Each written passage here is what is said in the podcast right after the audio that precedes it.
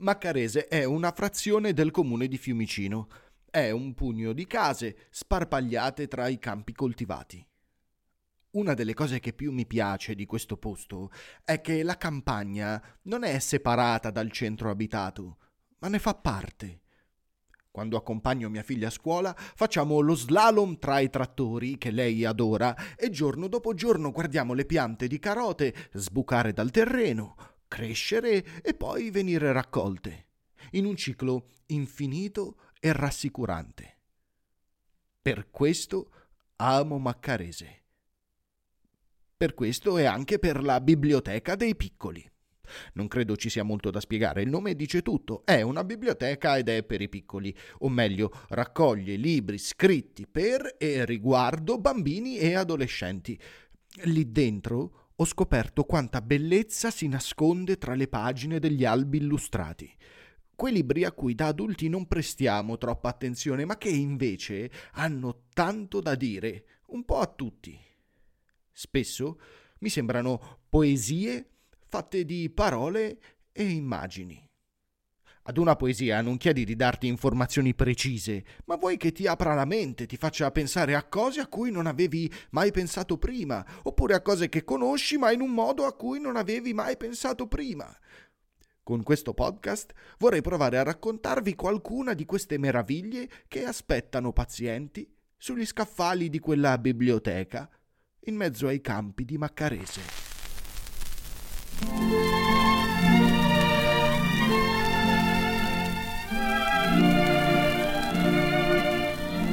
Questa è la Biblioteca delle Meraviglie, un podcast di e con Francesco Diviso per Zero Picciotti, in collaborazione con la Biblioteca dei Piccoli di Maccarese e con il contributo del comune di Fiumicino.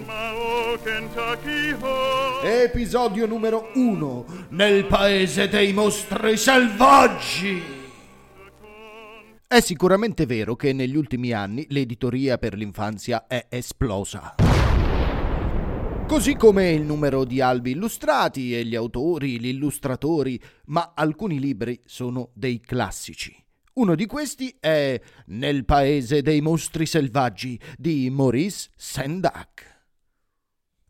All'inizio il libro si doveva intitolare Nel paese dei cavalli selvaggi, ma quando divenne evidente al mio editore che non potevo disegnare dei cavalli, lei cambiò gentilmente il titolo in Wild Things, eh, cose, con l'idea che sapessi quantomeno disegnare una cosa. Così disegnai i miei parenti. Questa era la mia voce che leggeva delle righe scritte da Maurice Sendak. L'albo venne pubblicato nel 1963 negli Stati Uniti e, come a volte può succedere anche con le opere d'arte più belle, non venne accolto molto bene. Alcuni genitori non volevano regalare ai propri figli un libro con dentro quei cosi selvaggi. Altri pensavano che la storia non fosse adatta ad un bambino o che da quella storia non si potessero trarre i giusti insegnamenti mi ha sempre fatto un po' ridere questa cosa degli insegnamenti dalle storie. Uno non legge una storia per sentirsi dire Non mettere in disordine la tua camera! Va bene, ma insomma, quindi di che parla questo libro? Il protagonista è Max, un bambino che indossa il pigiama dei miei sogni. Prima o poi troverò il coraggio di comprarmelo.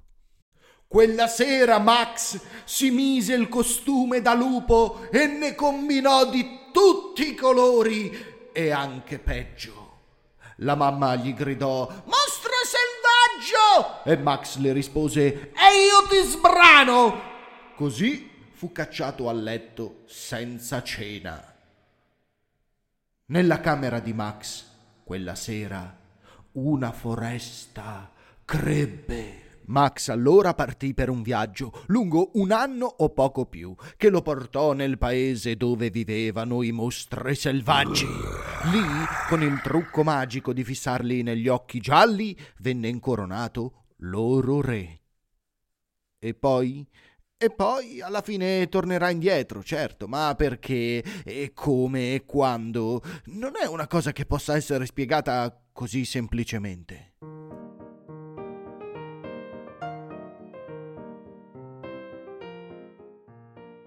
Nel paese dei mostri selvaggi, secondo me, parla di quanto sia difficile per un bambino, che di suo non si porrebbe nessun tipo di limite, nessuna regola, nessun confine, vivere in un mondo di adulti che stabiliscono cosa si può e cosa non si può fare. Per il tuo bene, certo, ma in un modo che può sembrare arbitrario, certe volte senza senso. Ecco, è un problema che mi pongo spesso capire quanto lasciare mia figlia libera di gettarsi nelle cose con tutta la sua vitalità e quanto intervenire per evitare che si rompa una gamba o che faccia male al povero Roddy, il cane di mia suocera.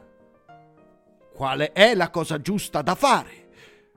È una domanda senza risposta.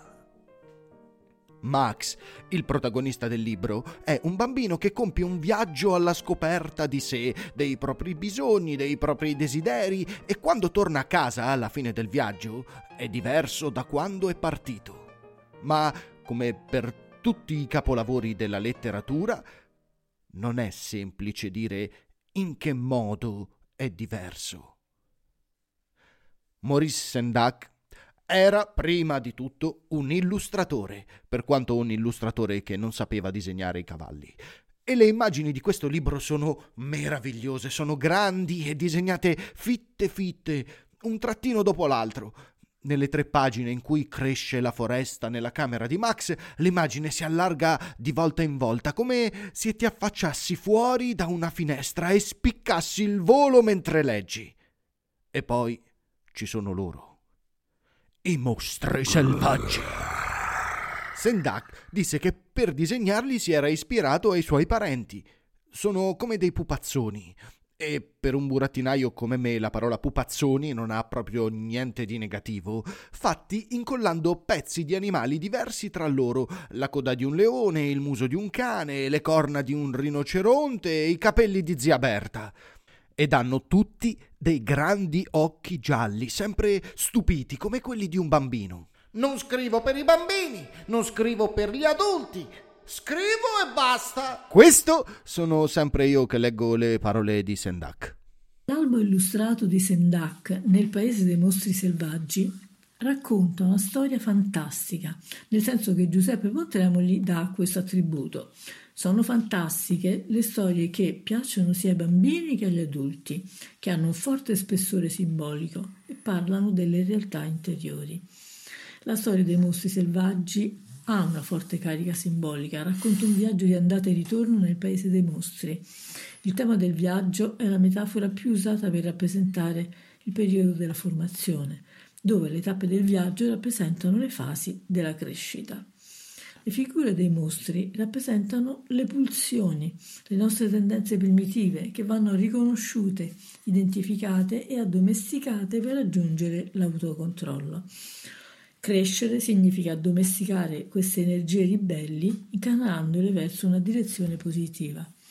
Il bambino vive in una condizione di dipendenza dall'adulto. È l'adulto che detta le regole e ogni tanto il bambino sente più forte la spinta a ribellarsi. Così scappa di casa per conquistare la sua indipendenza. In questa fuga ben presto si rende conto che non può farcela da solo e allora nasce in lui il desiderio di tornare a casa per fare pace con l'adulto che si prende cura di lui, quello che è sensibile, sollecito a comprendere le sue necessità e rappresenta per lui la base sicura. Il viaggio avventuroso di Max non è reale. Max rimane nella sua cameretta il suo viaggio è immaginario. Questo è il messaggio di Sendak. Grazie all'immaginazione, Max può vivere l'esperienza per diventare grande senza correre pericoli. Anche i bambini e gli adulti che leggono la storia, identificandosi con Max, possono condividere le sue esperienze, viverle in modo mediato. In questo albo il testo scritto è essenziale e poetico, sono le immagini dei mostri che ricoprono un ruolo importante per la comprensione della storia. I mostri non sembrano poi così selvaggi. Le loro espressioni sono un po' ambigue, certe volte sono bonariamente sorridenti, altre sembrano mostrare segni di paura. Ma dove ha preso Sendak l'ispirazione per i suoi mostri? Anna Castagnoli, una giovane illustratrice italiana, ha condotto una ricerca e ha scoperto che alcuni mostri sono simili alle fiere descritte da Dante nella Divina Commedia. Quindi è molto probabile che Sendak abbia tratto l'ispirazione per i suoi mostri dalle rappresentazioni dell'arte italiana, perché era innamorato dell'arte del Rinascimento. Questa invece era Luigia. Luigia è la presidente della Onlus Biblioteca dei Piccoli. È stata una insegnante, una insegnante di insegnanti e sono abbastanza sicuro sia anche una insegnante di insegnanti di insegnanti e così via. Luigia e Walter sono la mente e il cuore della biblioteca. Non che uno fa la mente e l'altro fa il cuore, fanno un po' tutto tutti e due. L'albo è stato edito in Italia per molti anni da Baba Libri, ma nel 2018, dopo essere stato introvabile per un po', è stato ripubblicato da Adelphi in una nuova traduzione. Adelphi è una casa editrice che non ha certo bisogno di presentazioni, che abbia deciso di dedicarsi a selezionare alcuni albi illustrati per il suo catalogo la trovo una cosa bella e importante. La collana per l'infanzia di Adelphi si chiama Cavoli a merenda. Sin dalla più tenera infanzia i bambini convivono con emozioni dirompenti. Paura ed ansia fanno intrinsecamente parte della loro vita quotidiana. Devono confrontarsi meglio che possono con continue frustrazioni. Proprio attraverso la fantasia i bambini giungono alla catarsi. È il migliore strumento per dominare le cose selvagge.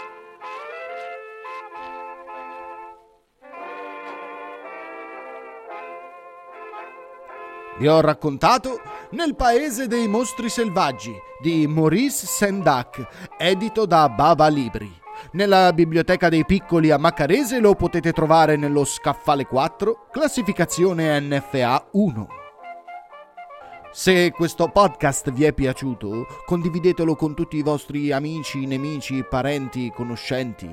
Seguite Diviso per Zero e Biblioteca dei Piccoli su Facebook e su Instagram e se volete scriverci potete scrivere alla biblioteca a biblioccoli-gmail.com o a me a info-divisoperzero.it Fateci sapere cosa vi è sembrato di questa prima puntata e a presto!